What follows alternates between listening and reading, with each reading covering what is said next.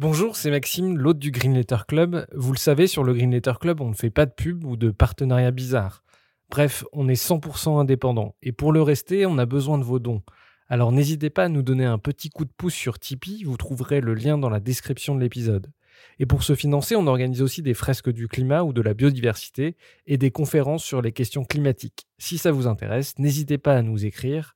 Un grand merci du fond du cœur et bonne écoute.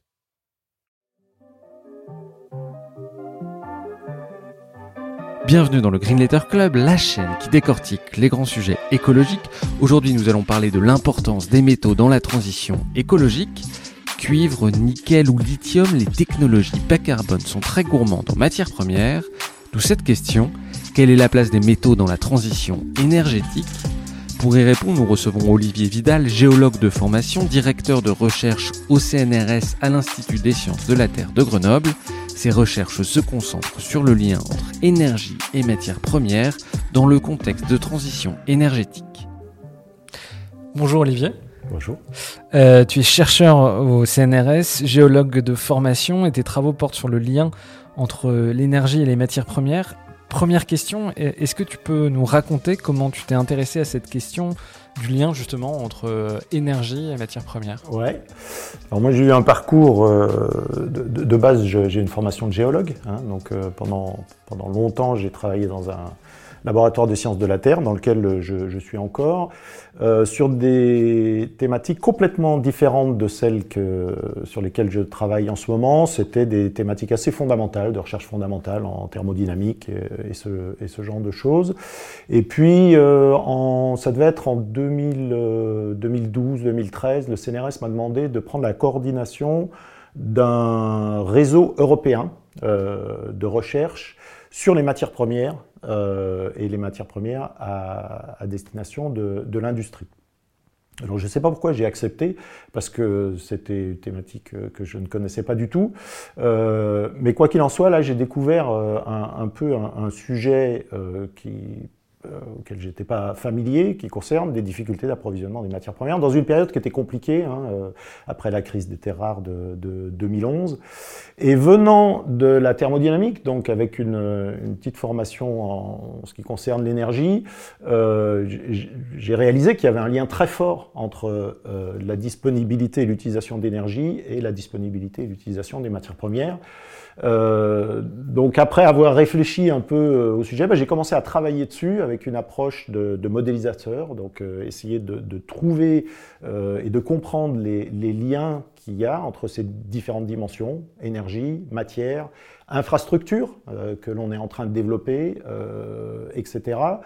Euh, et puis, ben, rapidement, euh, parce que c'est vraiment intéressant, c'est assez fascinant. Et puis, d'un point de vue euh, recherche, c'est fun. Quoi. Ben, je me suis, j'ai complètement changé de, de, sujet et je m'intéresse maintenant complètement.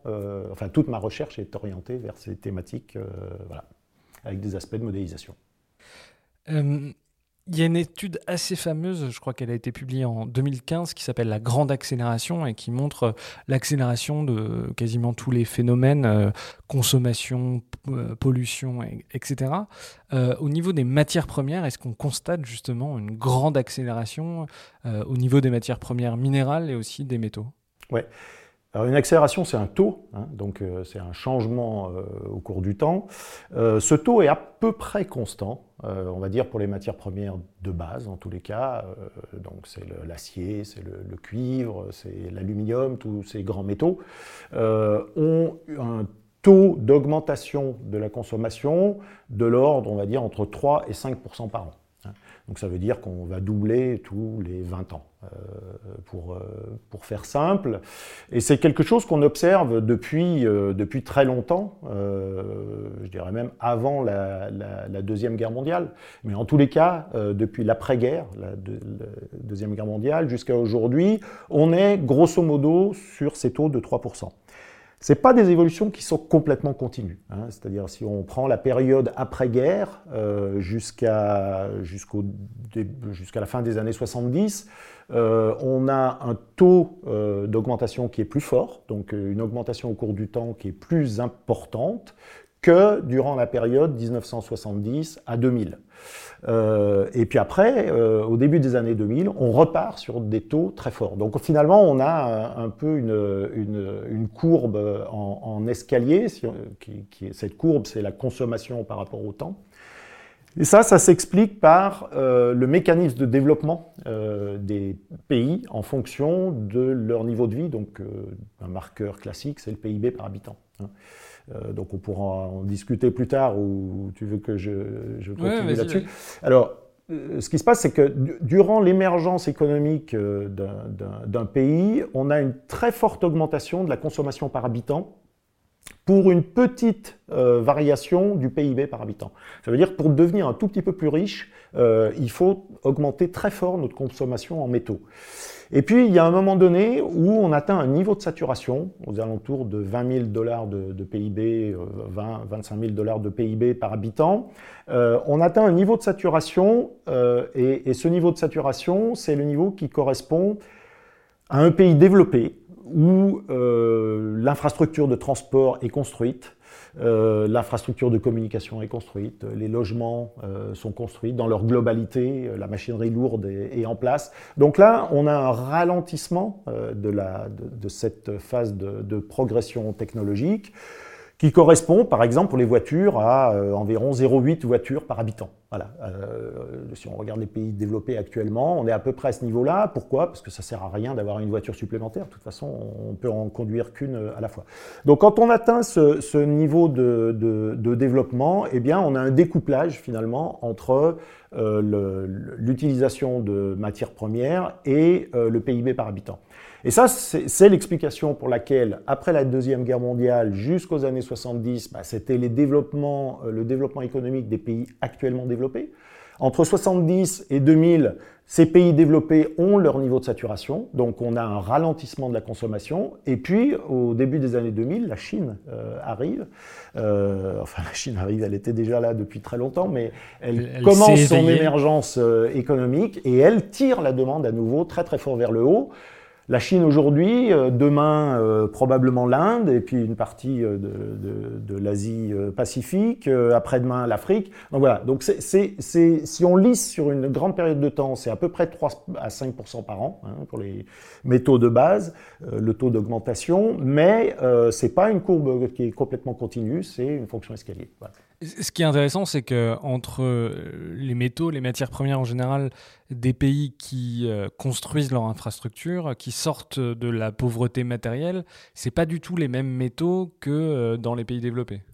Alors, c'est n'est pas les mêmes métaux, oui et non. Si on regarde autour de nous, hein, pays développés, ce qui nous environne, bah, c'est en masse principalement du béton, de l'acier, de l'aluminium, du cuivre des métaux comme ça. Mais il est vrai que les nouvelles technologies, les hautes technologies, euh, consomment des métaux différents. Euh, ce qu'on appelle des, petits métaux euh, ou des métaux critiques. C'est une autre, c'est une autre définition sur d'autres critères, mais enfin c'est le même type de métaux. Donc c'est des métaux qui sont fabriqués à, des, volumes de, on va dire, de moins de 100 000 tonnes par an. Hein. Euh, alors, pour placer des ordres de grandeur, 100 000 tonnes par an. Euh, le cuivre, c'est 25 millions de tonnes par an. Euh, L'acier, c'est 1500, voire 2000 millions de tonnes par an. Donc, on voit bien que moins de 100 000 tonnes par an, c'est vraiment des, des, des productions qui sont faibles par rapport aux métaux de base.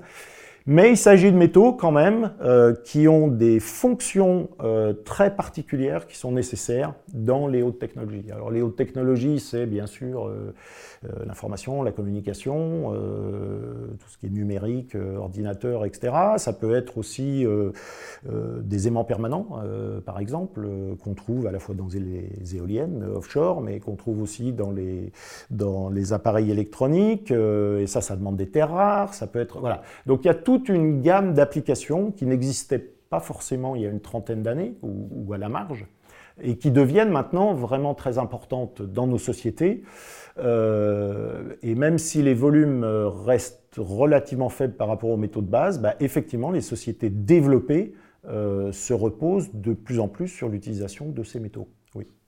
Oui. Il euh, y a eu un, un, un, livre qu'a fait Flores, La guerre des métaux rares de Guillaume Pitron, euh, qui, euh, qui pointe du doigt justement le fait qu'il y ait énormément de métaux dans les technologies de la transition écologique.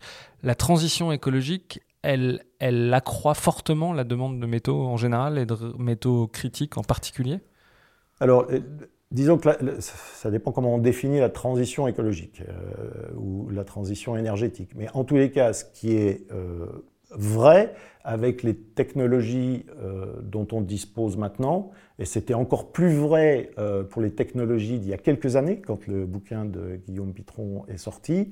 Ce qui est vrai, c'est que ces technologies utilisant des énergies renouvelables sont plus consommatrices euh, en métaux, pas seulement en petits métaux, mais aussi en métaux de base et en ciment, euh, etc., euh, que les technologies classiques basées sur des hydrocarbures fossiles. Alors on peut donner quelques exemples. Hein, une éolienne offshore, 6 MW de puissance, ça contient environ 1500 tonnes d'acier. Actuellement, on fait des éoliennes qui vont jusqu'à 12 MW hein, de puissance, mais si on prend un truc à 6 MW, c'est 1500 tonnes d'acier.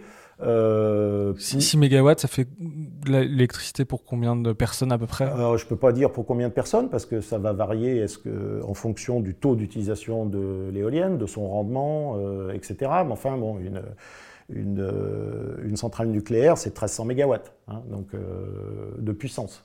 donc voilà, là on est à 6 MW, c'est déjà beaucoup. Hein. Euh, il faut 700 éoliennes à peu près de ce type-là, un peu moins, pour produire la même quantité d'électricité qu'une centrale nucléaire, euh, pour euh, faire simple. Bon, une éolienne de, ce type-là, ça contient 1500 tonnes d'acier pour 6 MW, ça fait 250 tonnes d'acier par mégawatt. Une centrale nucléaire, une centrale thermique, une centrale à gaz, c'est à peu près 60, 70. donc on, est à, trois fois plus, au moins quatre fois plus en puissance.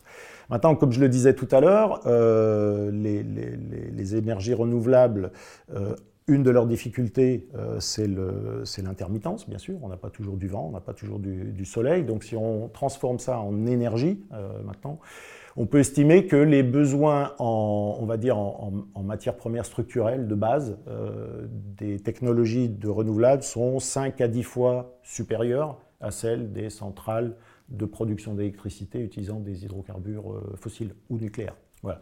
Donc c'est un facteur 5 euh, à 10. Ça varie très, forte, euh, très rapidement au cours du temps, hein, par amélioration technologique. C'est particulièrement le cas dans le photovoltaïque, par exemple, où on a une très forte augmentation des rendements, où les, technologies changent, et, le prix aussi hein, du kilowattheure produit euh, euh, devient tout à fait euh, compatible, en tous les cas dans le même ordre de grandeur que le prix du kilowattheure produit avec des, centrales classiques. Donc ça, c'est à prendre avec des pincettes. Hein, tout ça évolue au cours du temps. Au-delà de la production d'énergie, euh, il y a aussi la consommation. Euh, qu'est-ce qu'on fait de cette énergie Comment on la consomme en fin de chaîne? Donc là, c'est par exemple les véhicules électriques, hein, dont on parle beaucoup, où euh, un véhicule électrique, ça contient 3 à 4 fois plus de cuivre qu'un véhicule thermique. ça peut contenir un aimant, un aimant permanent, c'est pas forcé, mais éventuellement, donc un petit peu de terre rare. voilà, donc on, on a des besoins qui changent parce que les technologies changent. Mais le pot d'échappement d'une voiture euh, thermique, euh, il y a aussi des catalyseurs dedans, euh, des platinoïdes dont on n'a plus besoin dans un véhicule électrique. Donc, Qui sont particulièrement rares, les platinoïdes? Les platinoïdes, oui, sont, sont rares et, surtout très énergivores à produire, hein, parce qu'ils sont très dilués. Hein. Donc c'est des dilutions, on va dire, du, similaires à, l'or. Hein, voilà. Donc, euh, si je comprends bien, euh, on est en train de déporter euh, le problème des énergies fossiles qui émettent du CO2 vers la production et la dépendance à des métaux et, aussi de, du, ciment, du béton, avec ces infrastructures dédiées à l'électricité d'origine renouvelable. Alors, il y a deux choses. D'abord, on a toujours été dépendant hein, euh, aux métaux, euh, même si une centrale thermique en consomme moins, euh, d'acier par exemple, on, ne fait pas, on ne produit pas d'électricité sans acier actuellement. Hein, ça, c'est très clair. Donc, il se trouve qu'effectivement, on peut imaginer une consommation de métaux, mais aussi de béton, plus importante si on va vers une électrification massive de la société basée sur euh, des sources euh, renouvelables. Est-ce que c'est un problème alors oui, c'est un problème parce qu'on consomme plus de ressources, mais il faut voir le gain aussi qu'on fait euh, par ailleurs, hein, puisque l'objectif, c'est quand même de décarboner euh, notre société. Si on ne le fait pas, bah, on va mourir asphyxié dans nos toilettes. Hein. Euh, donc si la fonction objectif, c'est vraiment décarboniser, il y a un coût, clairement, il y a un coût, et il y a un coût métal, oui.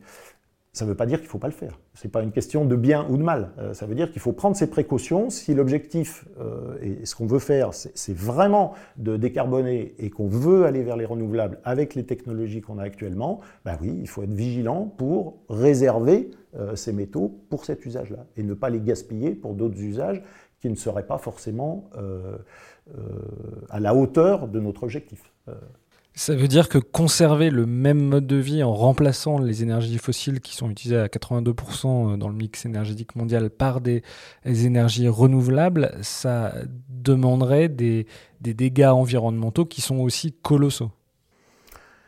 Oui, alors ça, derrière colossal, il faut, faut mettre des chiffres. Hein, euh, et puis si on veut comparer euh, un dégât environnemental colossal qui est dû à l'extraction d'un métal et un dégât environnemental colossal qui est dû à une augmentation euh, de la température globale à cause... Donc il faut, il faut comparer ce qui est comparable et, il ne faut pas jeter le bébé avec l'eau du bain non plus. Hein. Il faut être conscient qu'il y a un coût à payer et il y a un coût environnemental à payer quand on a un développement de nos sociétés euh, qui développement à la fois technologique, mais également euh, augmentation du, niveau de vie. Et après, il faut euh, trouver un compromis, parce qu'il s'agit de trouver un compromis entre différents impacts environnementaux et différents mots.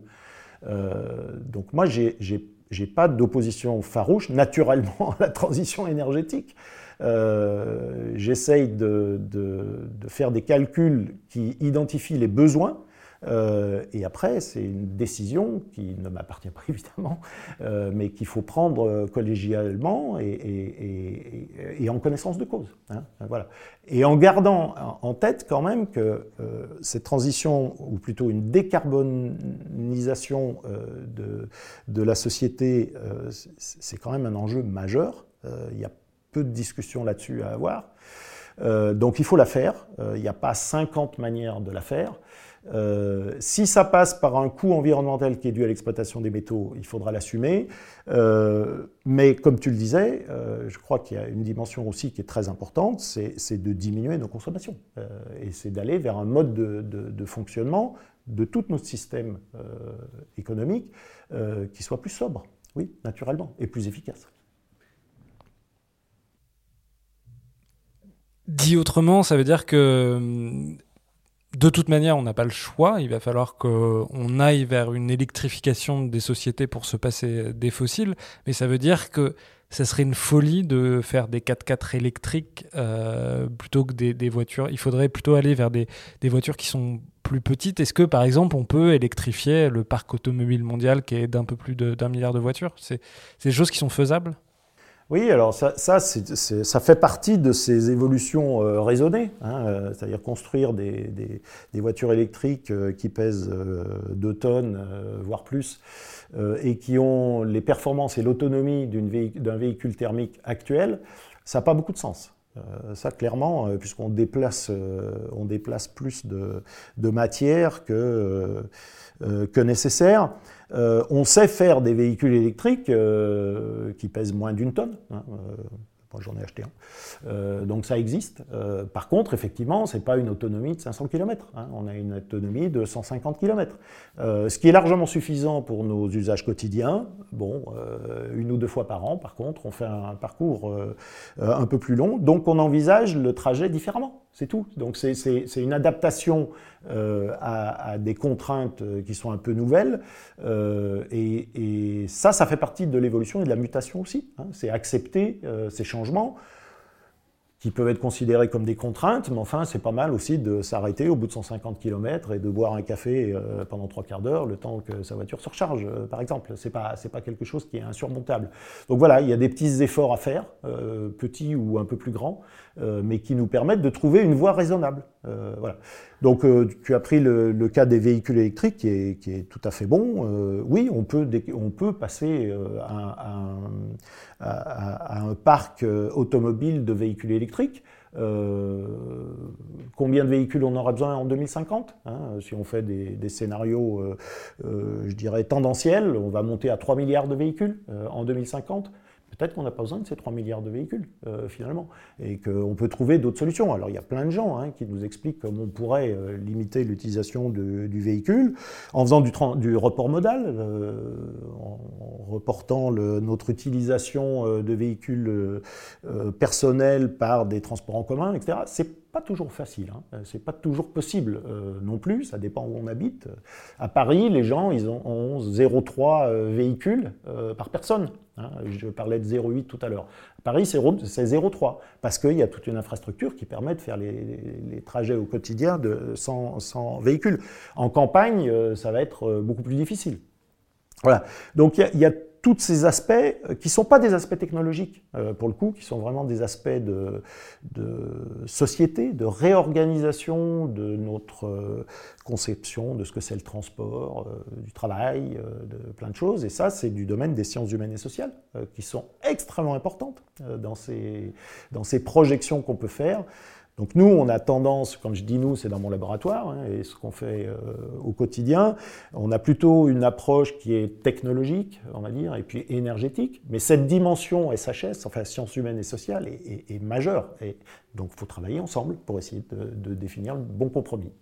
Euh, quand on parle de cette question des métaux, euh, moi j'ai souvent eu la désagréable euh, surprise de, me rendre compte que ça pouvait servir aussi à des climato-sceptiques pour dire ah mais c'est complètement une folie de vouloir se passer des énergies fossiles parce que les métaux ils ont des, ont des conséquences sur l'environnement qui est très forte une question, est-ce que euh, simplement la transition euh, écologique euh, sur les modèles où on remplacerait les énergies fossiles par des énergies, par de l'électricité d'origine renouvelable, est-ce qu'elle est faisable avec la quantité de métaux qu'on a sur la planète?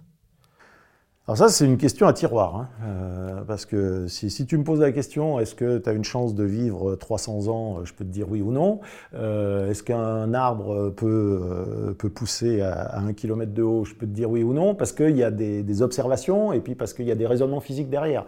la question telle que tu la poses, en fait, elle n'est pas suffisante, elle est mal posée parce qu'elle n'est pas assez contrainte. C'est-à-dire, euh, est-ce qu'on a assez de métaux pour faire la transition énergétique et pour euh, s'assurer un, avenir euh, radieux? Bah, Ça dépend quel est notre mode de vie, encore une fois. Qu'est-ce qu'on veut faire Comment est-ce qu'on veut vivre Est-ce qu'on veut continuer une, une, croissance économique telle qu'on l'a vécue euh, disons jusqu'aux années 2000, après-guerre euh, jusqu'aux années 2000, euh, qui était à chaque fois la croissance, la croissance, la croissance. Est-ce que quand on arrive au niveau de saturation, il est acceptable d'avoir un PIB par habitant qui sature lui aussi et, quel est le système économique, du coup, qui est compatible avec cette stagnation du PIB par habitant, sachant qu'on a une dette, il faut, rembourser la dette, etc. Donc on voit bien la mécanique économique, ça ne doit plus être la même si on a un niveau stationnaire. Euh, comment vont vivre les gens, etc. Donc c'est pas, si on n'a pas défini ça, euh, on ne peut pas répondre ne serait-ce qu'à la demande. Et puis après, euh, on va mettre en face de la demande une capacité de production, c'est-à-dire combien on peut produire de métaux, de métaux ou d'autres ressources. La réponse, elle n'est pas du tout triviale. Euh, il y a beaucoup de gens qui se sont essayés à l'exercice et qui nous disent qu'on a un stock qui est fini parce qu'on habite sur une planète finie et donc quand on a épuisé le stock, ben, ça redescend et, tout le monde meurt. Euh, c'est un discours qu'on aurait pu tenir euh, aussi du temps des Romains. Hein. du temps des Romains. D'ailleurs, les Romains, l'Empire romain, une des explications, c'est justement cette euh, difficulté d'approvisionnement en métaux, en cuivre en l'occurrence, qu'on voit dans les pièces de monnaie hein, euh, à l'époque, où on voit la quantité de cuivre qui diminue.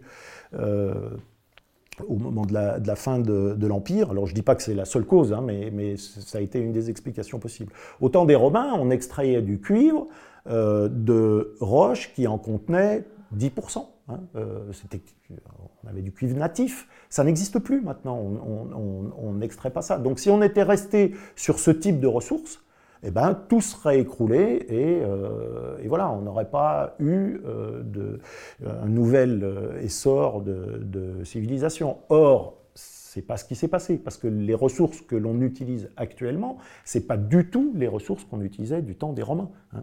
En 1924, il y a un dénommé euh, Ira euh, Jolémon, euh, je dis ça de, tête, j'ai retrouvé un article là, qui le mentionnait il n'y a pas longtemps, qui disait la, société, 1924, hein, la société, les sociétés modernes basées sur l'électricité ont une durée de vie de quelques années, parce que dans quelques années, il n'y aura plus de cuivre, au rythme où on, on l'extrait. C'est pas ce qui s'est passé.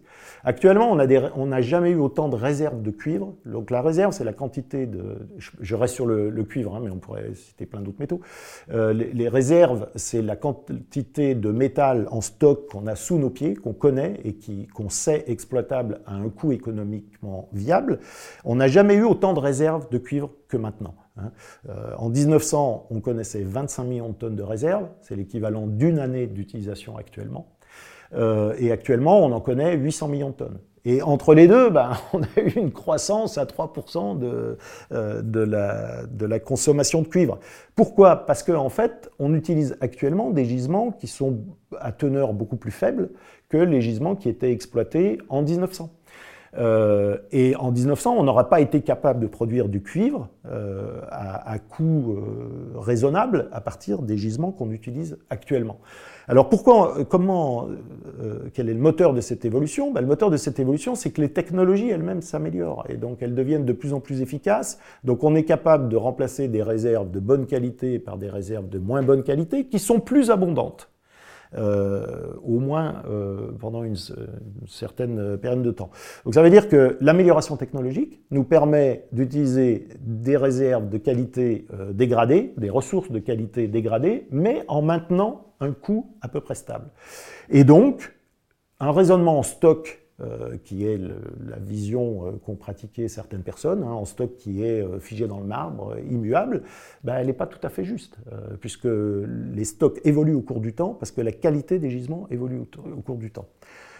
Et ça, c'est très important à comprendre. Euh, ça veut dire que tant qu'on a une latitude d'amélioration de la technologie, et donc d'amélioration de, l'efficacité, euh, on va dire énergétique pour faire simple, eh bien, euh, on n'a pas de pénurie parce qu'on peut aller vers des gisements de plus en plus dégradés. C'est vrai pour les ressources minérales, c'est vrai pour les ressources halieutiques, ça peut être vrai aussi pour des ressources, d'autres ressources renouvelables. Là où, le problème surgit, et devient très préoccupant, euh, c'est qu'on a toujours une limite, une limite basse, une limite thermodynamique, qui est la quantité d'énergie minimum euh, pour produire un métal. Et celle-là, elle est fixée dans le marbre. la physique nous dit que pour casser une liaison interatomique entre du fer et de l'oxygène, par exemple, donc pour casser un minerai de fer en fer-métal plus oxygène, ben, il faut 7 mégajoules voilà, par kilo. Et on ne peut jamais descendre en dessous.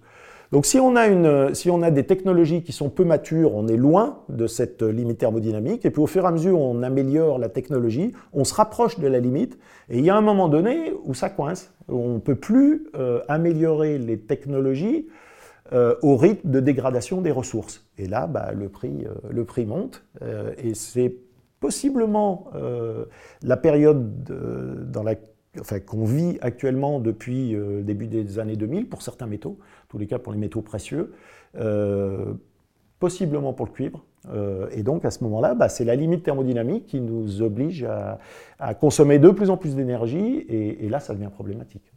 Justement sur le cuivre, c'est intéressant. enfin, dans ton livre, tu dis que euh, au XXe siècle, au début du XXe siècle, si je dis pas de bêtises, les gisements étaient concentrés de l'ordre de 4-5%, et qu'aujourd'hui on est à moins de 1%.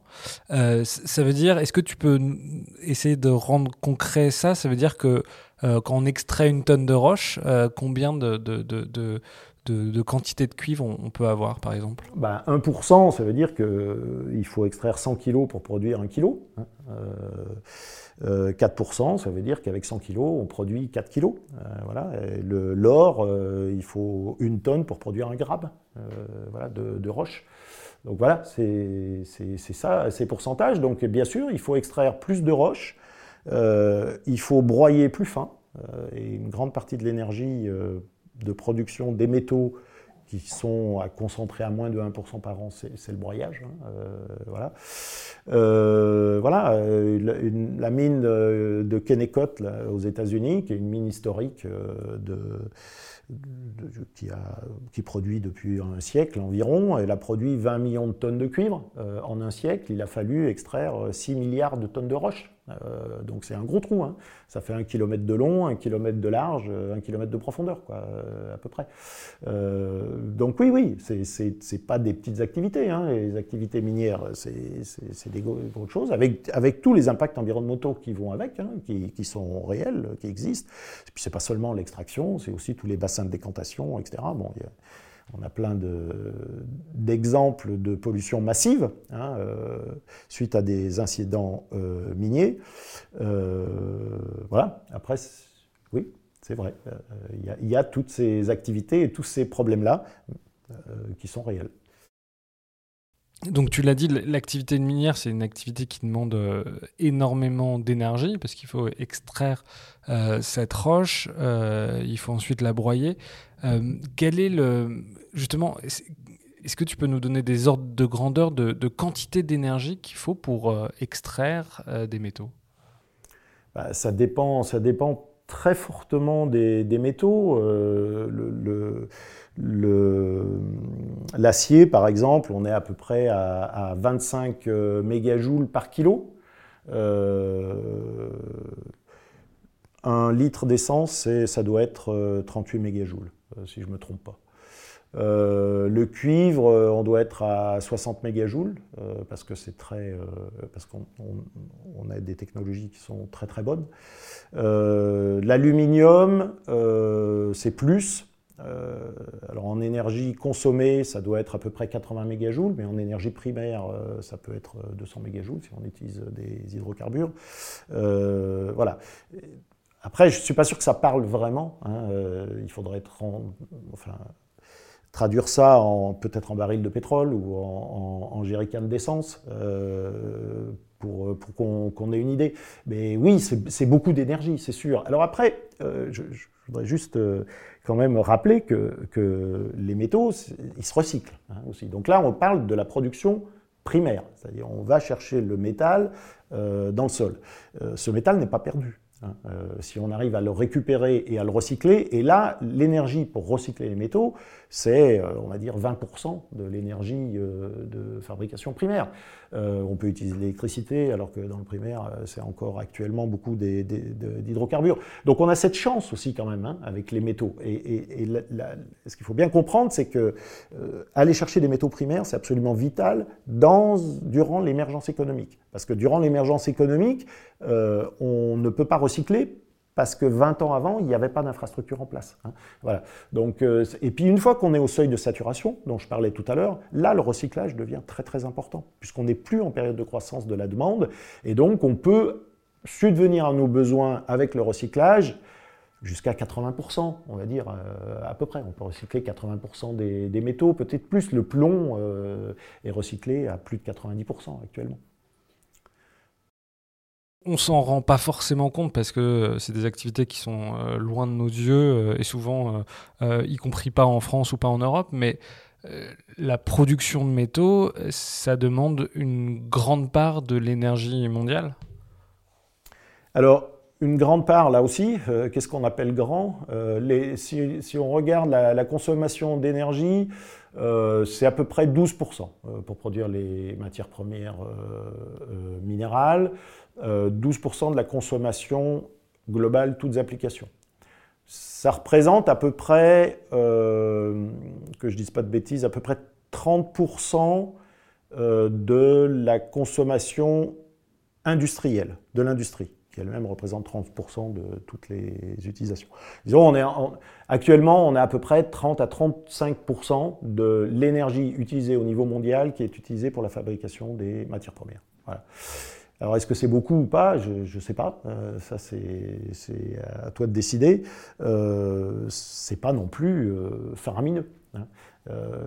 la question qui se pose après, c'est dans le futur, si on veut à la fois diminuer les consommations d'énergie au niveau global, et si on veut en plus passer aux renouvelables, euh, donc on a une surconsommation anticipée des métaux, une diminution de la quantité d'énergie euh, utilisée, et là on peut se retrouver en face d'un espèce de paradoxe où on a de moins en moins d'énergie disponible pour l'industrie, et de plus en plus d'énergie qui doit être utilisée pour fabriquer les matières premières.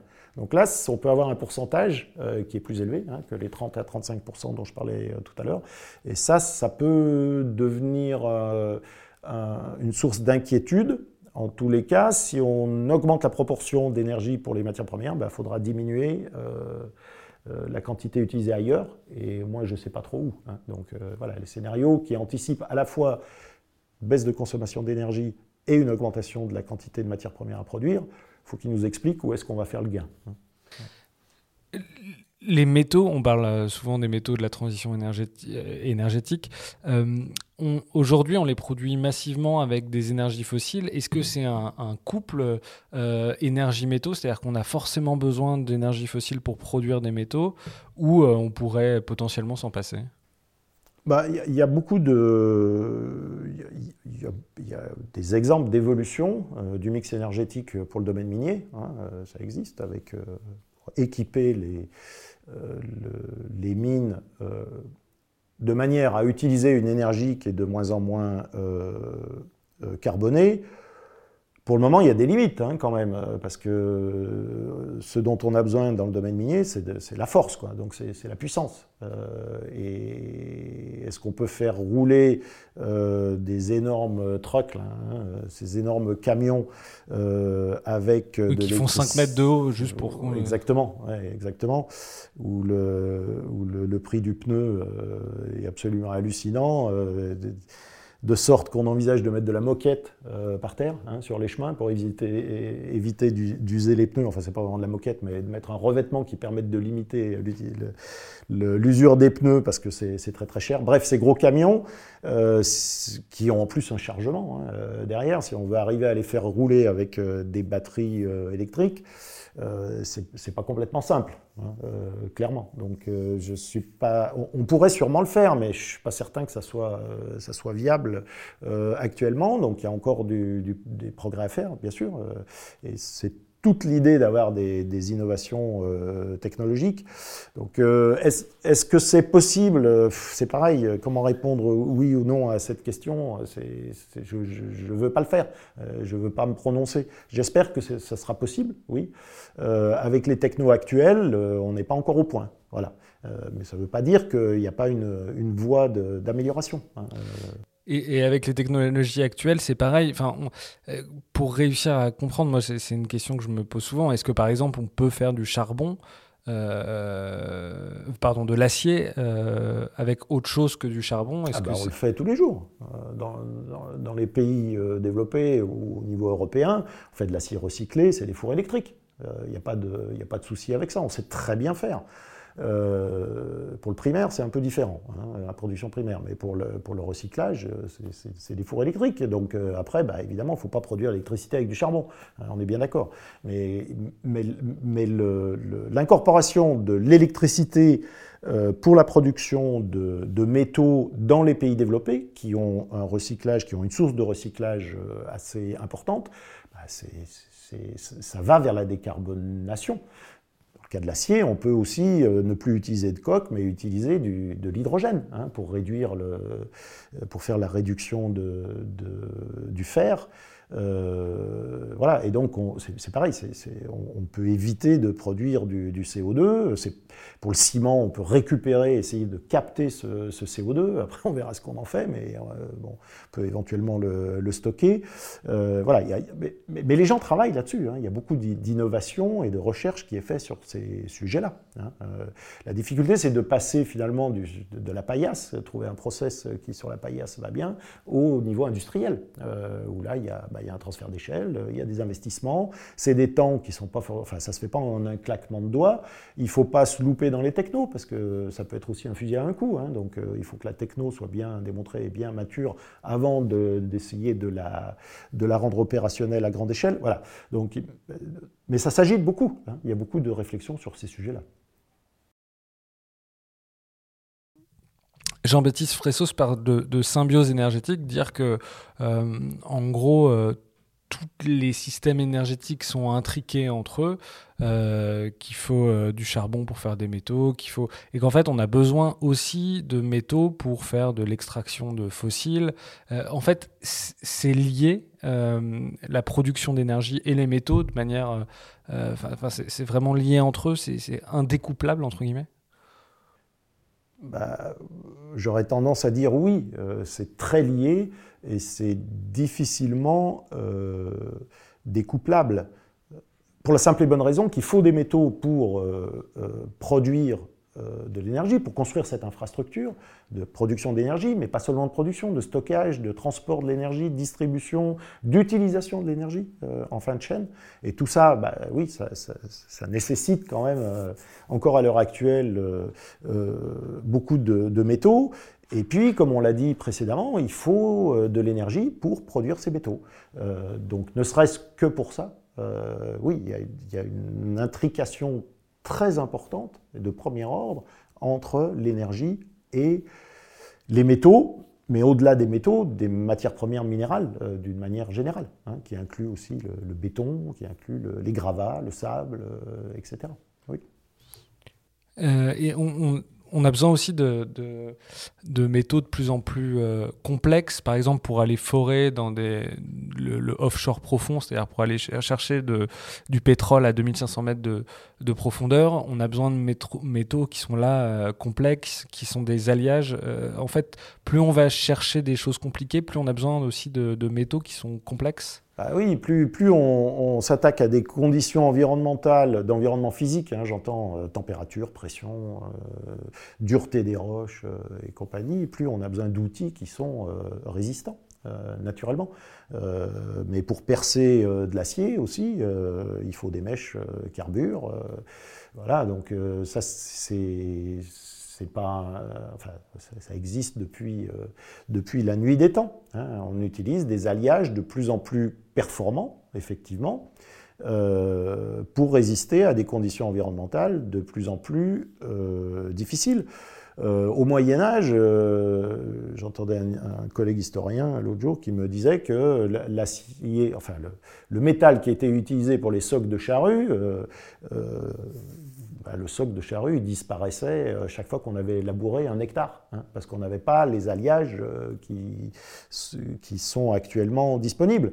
Donc euh, effectivement, c'est des alliages de plus en plus techniques, probablement, euh, qui nous permettent de faire des choses qu'on ne savait pas faire avant, mais qui peuvent aussi limiter l'usure. Euh, je prends l'exemple du soc de charrue. Hein. Euh, donc ça veut dire qu'in fine, quand même, on garde l'appareil plus longtemps. on peut aller aussi dans ces... On a moins d'utilisation dispersive, voilà. et donc moins d'usure. Donc c'est tout ça qu'il faut, qu'il faut essayer de, comparer et de, mettre dans l'équation pour savoir a quel est le coût-bénéfice. quoi. Oui, le, problème que tu pointes, c'est aussi que on, semble arriver à une limite parce que les gains d'efficacité, on a, enfin, on a rogné jusqu'au maximum. Ça veut dire aussi que ça dépend euh, métaux par métaux? Bien sûr, Bien sûr, bien sûr. Ah oui, oui, bah, là, c'est une très bonne question. Je n'ai pas, été euh, très clair, mais on a parlé du cuivre où on a une diminution de la concentration des gisements. Si on regarde l'acier, par exemple, on a une, légère diminution de la teneur des gisements exploités aussi, mais qui est très, faible. Hein. on est toujours aux alentours de 50%. C'est-à-dire un, minerai de fer contient à peu près 50% de fer métal. Donc on voit qu'on est très haut, c'est très très concentré. Alors il y a certains minerais, notamment en Chine, qui peuvent descendre jusqu'à 30-35%, mais, mais, on est quand même encore très haut. L'aluminium euh, qu'on extrait, l'aluminium primaire qu'on extrait à partir des, bauxites, euh, c'est une teneur de l'ordre de 30%. Hein. donc ça, c'est à comparer avec le cuivre, par exemple, où on est à 1%, l'or, où on est à 1 ppm, hein, donc une partie par million.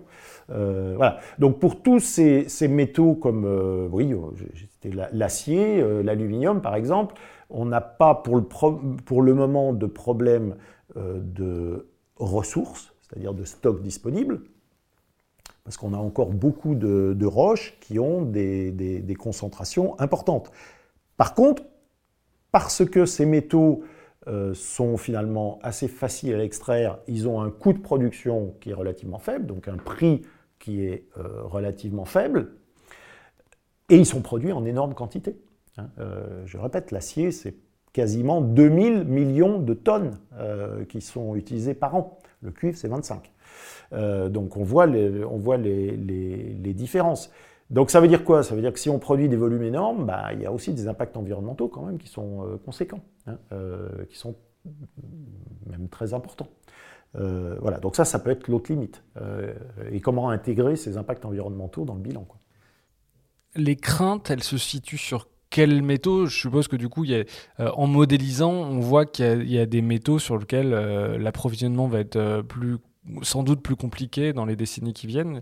Elles sont fondées sur quels métaux, les, craintes? Alors, il y, a, plusieurs approches hein, de, cette euh, estimation de.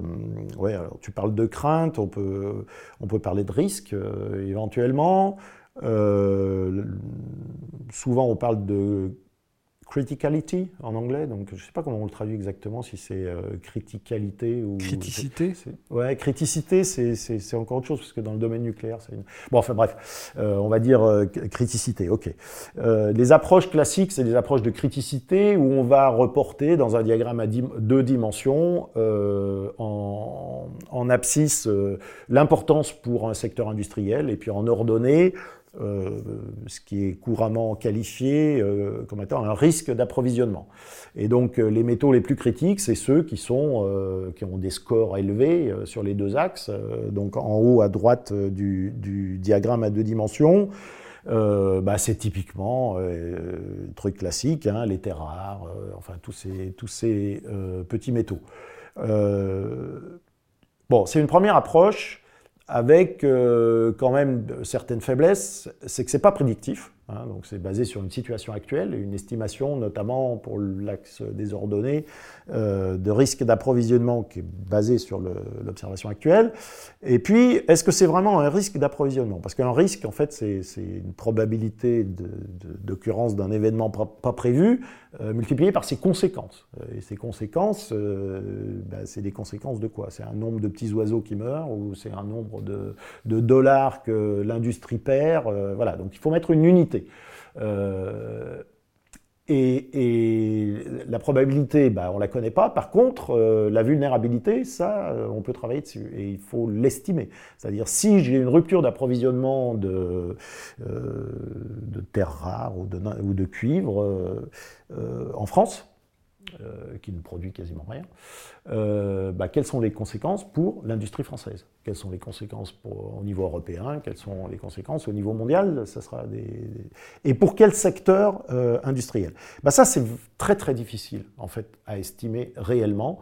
parce qu'on ne connaît pas forcément tout, l'effet domino hein, et tout, tout, ce qu'il y a derrière, toutes les conséquences qui peuvent être associées à une, une rupture d'approvisionnement.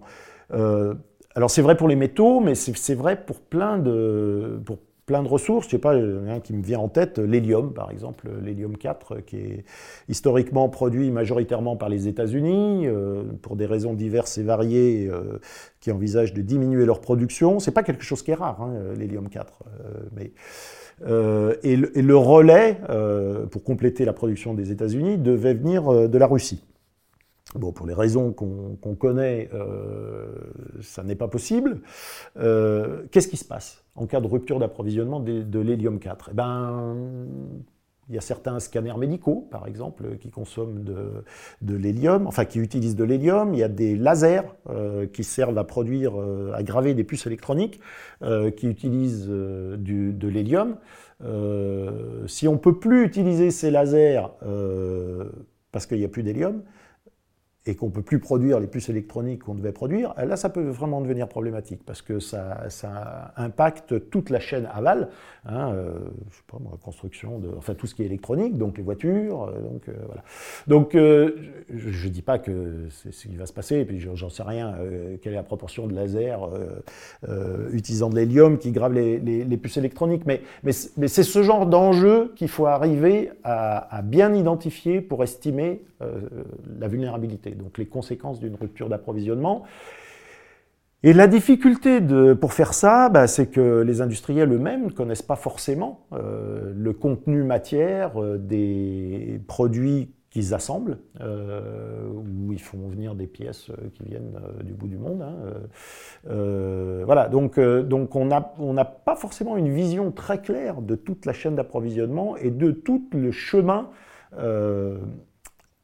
de valeur depuis la production du métal jusqu'à son intégration dans un produit fini.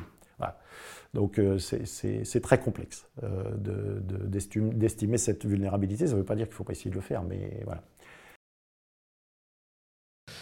Euh, donc on, l'a vu tout à l'heure, aujourd'hui l'industrie minière elle est très dépendante des énergies fossiles. Euh, ça veut dire que ce qu'on prévoit c'est des taux de rendement énergétique, c'est-à-dire que euh, pour un baril de pétrole euh, on va utiliser de, plus en plus de barils de pétrole pour aller en chercher.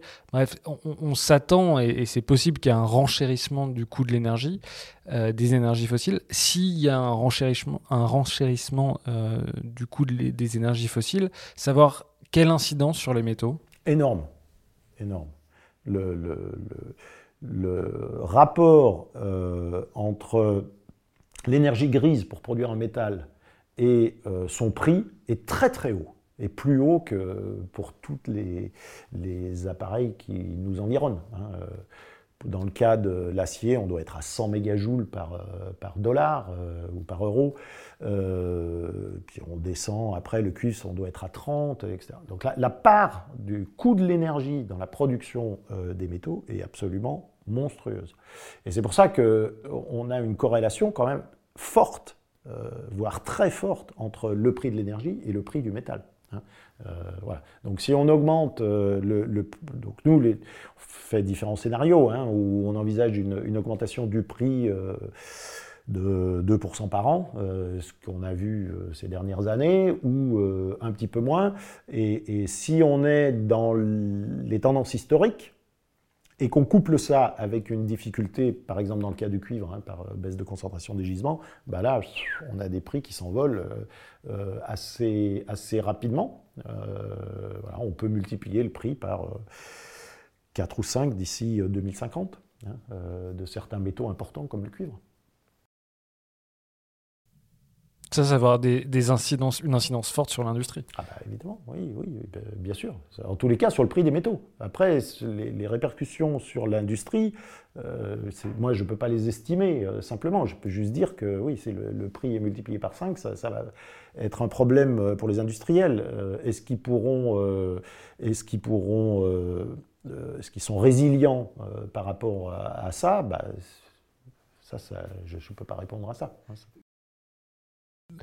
Tu as commencé à l'évoquer euh, tout à l'heure, euh, la question du recyclage. Alors, dans beaucoup d'industries, hein, c'est un peu un alibi pour euh, masquer le business as usual. Dans le secteur des métaux, le recyclage, c'est, ça a vraiment un intérêt. À quel point ça peut être intéressant, notamment dans les pays dits développés? Bah oui, oui, c'est, majeur, le recyclage. Ça nous évite simplement d'aller chercher du métal primaire.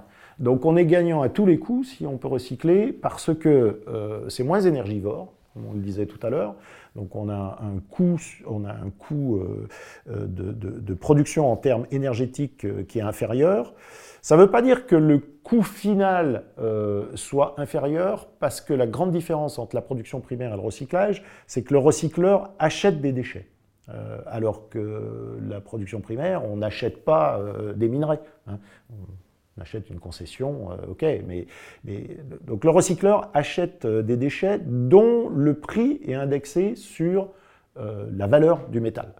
Donc si, si le prix du métal augmente, les déchets prennent de la valeur, ça peut être un problème pour le recycleur, Mais le fait que cette valeur augmente permet aussi d'avoir une meilleure collecte. et, donc, on, a accès à un stock de matière à recycler plus important. Les gens commencent à vraiment faire attention parce que ça a de la valeur. Voilà. Euh, qu'est-ce que je voulais dire? Je ne sais plus. Oui, bah c'est intéressant, bien sûr, parce que ça limite la production primaire. Il y a deux problèmes euh, majeurs pour le recyclage. Le premier, euh, c'est la qualité. C'est-à-dire, on peut avoir éventuellement une baisse de qualité quand c'est des métaux alliés. les aciers, on a des aciers très technologiques, hein, résistance à la corrosion, je sais pas, on peut imaginer plein de choses, qui sont très énergivores à produire plus que les 25 mégajoules par kilo que je citais euh, tout à l'heure, et qui, au moment du recyclage, vont être mélangés avec d'autres aciers euh, qui ont d'autres qualités. Donc finalement, l'acier recyclé, qui va être un peu un mélange de tout ça, euh, n'a pas forcément les mêmes qualités que l'acier très allié et très technologique qu'on utilise au départ, et il peut être utilisé, in fine, pour faire du fer à béton. Hein. voilà. C'est du sous-cyclage, quoi. Voilà, c'est ça, c'est du, du sous-cyclage. Donc ça, ça c'est une première difficulté. La deuxième, euh, qui va également avec une, difficulté si on veut utiliser des métaux très purs. Euh, un métal euh, d'une pureté de quasiment 100% ou 99,999, bah ça peut pas être du métal recyclé, parce qu'il y a toujours des impuretés qui, se mélangent. Donc voilà, dans ces conditions-là, on sera toujours obligé euh, d'avoir une production primaire et qui sera euh, bien sûr. Donc c'est ça la première difficulté, euh, je veux dire la, physique et pureté de, du métal. La deuxième difficulté, je crois, c'est que le, le, recyclage, c'est une économie de flux, c'est pas une économie de, de stock. Euh, la production primaire, on a un stock sous nos pieds, on connaît à peu près combien on en a, et on peut euh, avoir une, anticipation de ce qui va se passer euh, dans 5 ans, qu'est-ce qu'on pourra extraire et qu'est-ce qu'on ne pourra pas extraire. dans le cas du recyclage, ce n'est pas un stock dont on dispose, mais c'est un flux de produits en fin de vie qui arrive au fil de l'eau. Si ce flux, si le type de flux change, euh, ben, le process industriel qu'on avait prévu pour recycler, euh, peut-être qu'il doit changer aussi. Et donc là, il y a, un risque euh, pour le recycleur. Alors l'exemple emblématique, hein, classique, c'est Solvay qui développe deux usines de recyclage de terres rares à partir de lampes fluocompactes. Hein, C'était les lampes qu'on avait là autrefois basse consommation. et qui, deux ans après avoir ouvert ces, ces usines, les ferment euh, parce qu'ils recyclaient des terres rares et que le prix des terres rares avait largement diminué. Hein. ça, c'est en 2014 ou 2016. Il doit ouvrir ses usines en 2014, autant que je me souvienne, et les fermes en 2016. Euh, le prix des terres rares était au plus haut en 2011, là, euh, suite à la, crise des terres rares, et puis il a diminué. Donc son process n'était plus forcément euh, tout à fait compétitif par rapport à la production primaire. Le deuxième problème, c'est qu'on a remplacé les lampes au compact par des LED. Et donc, il n'y avait plus de cette filière d'approvisionnement euh, qui était identifiée au départ, parce que c'est une économie de flux. Euh, donc ça nous montre quoi? Ça, ça nous montre qu'au moins pour certaines applications dont les process de recyclage sont vraiment fonction des produits à, à, recycler, ben, investir dans une usine de recyclage, ça peut être risqué. Euh, et, il faut être sûr qu'on a bien le volume hein, euh, qui, va, qui va arriver. L'exemple complètement extrême, euh, enfin l'opposé, c'est le plomb dans les batteries des véhicules thermiques hein, pour, pour démarrer les, les bagnoles. Ce plomb, il est recyclé à plus de 90%. Parce que euh, bah, une batterie de voiture euh, de ce type-là, c'est à peu près, euh, c'est toujours la même quasiment. Il y a des filières de collecte qui sont très très bien établies. les process de recyclage, on les connaît bien, donc là, il y a zéro problème. On recycle, on recycle tout.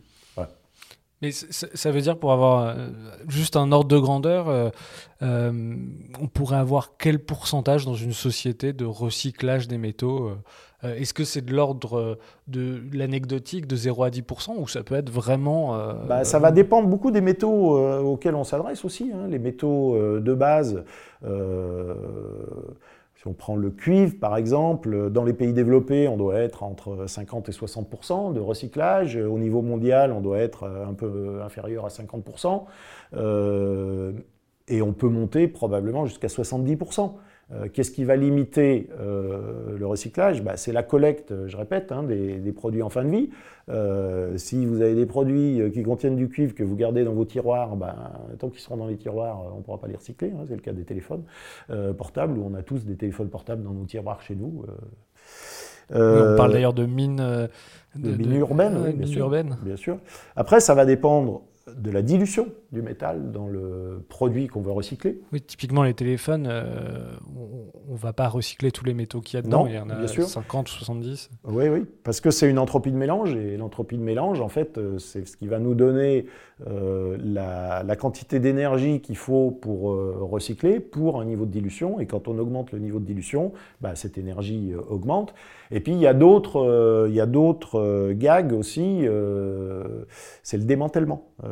typiquement, euh, on n'a pas des petites mains qui vont séparer toutes les pièces hein, d'un téléphone, parce que là, les coûts de production seraient absolument élevés, donc on va le broyer, euh, et puis après, on va faire des séparations euh, qui peuvent être magnétiques, automatiques, voilà. Mais si les pièces sont serties, euh, est-ce qu'en le broyant, euh, on va arriver à séparer les pièces? C'est pas sûr.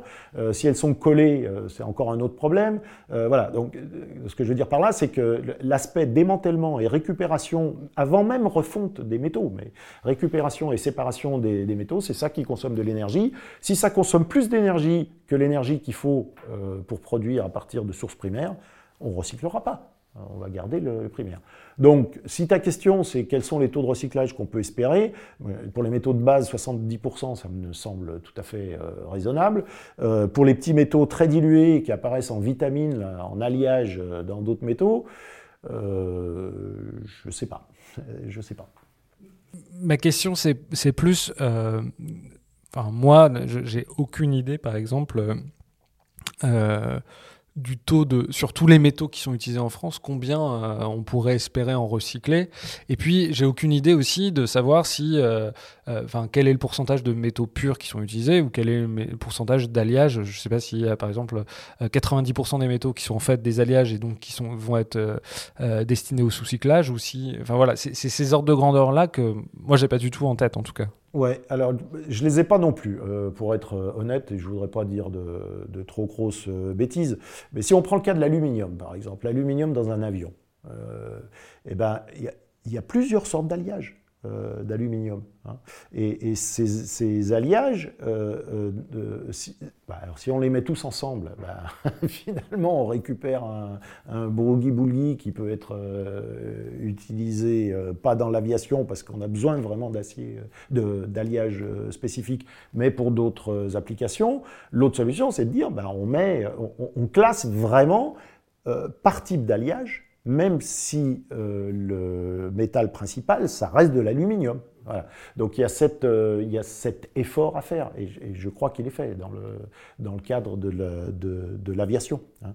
Euh. Donc après, mais, je dirais ça, c'est du process industriel. Euh, donc une, c'est pas une impossibilité technologique. on peut faire ces, affaires-là. C'est une histoire de coût. Est-ce que, est-ce que ça vaut le coup de faire cet effort au prix du métal à un instant donné? Si le prix du métal explose, Là, oui, ça peut devenir euh, intéressant d'un point de vue économique. Donc c'est autant un problème technologique euh, et technologique de type d'alliage de, que l'on utilise, euh, qu'un problème économique qui est vraiment là du, domaine des, recycleurs. Dernière question, est-ce qu'il y a un sujet qu'on n'aurait pas abordé et qui te paraît important sur voilà, la, question des métaux dans la transition énergétique et écologique de manière générale? Bon, il y en a plein qui me semblent très importants, bien sûr. Euh, bon, après, moi, ce qui m'intéresse dans ces affaires-là, c'est tous les aspects de couplage hein, entre des dimensions, euh, évolution du PIB par habitant d'un pays, euh, développement de son infrastructure, etc. Et puis après, in fine, besoin matière, besoin énergie, besoin.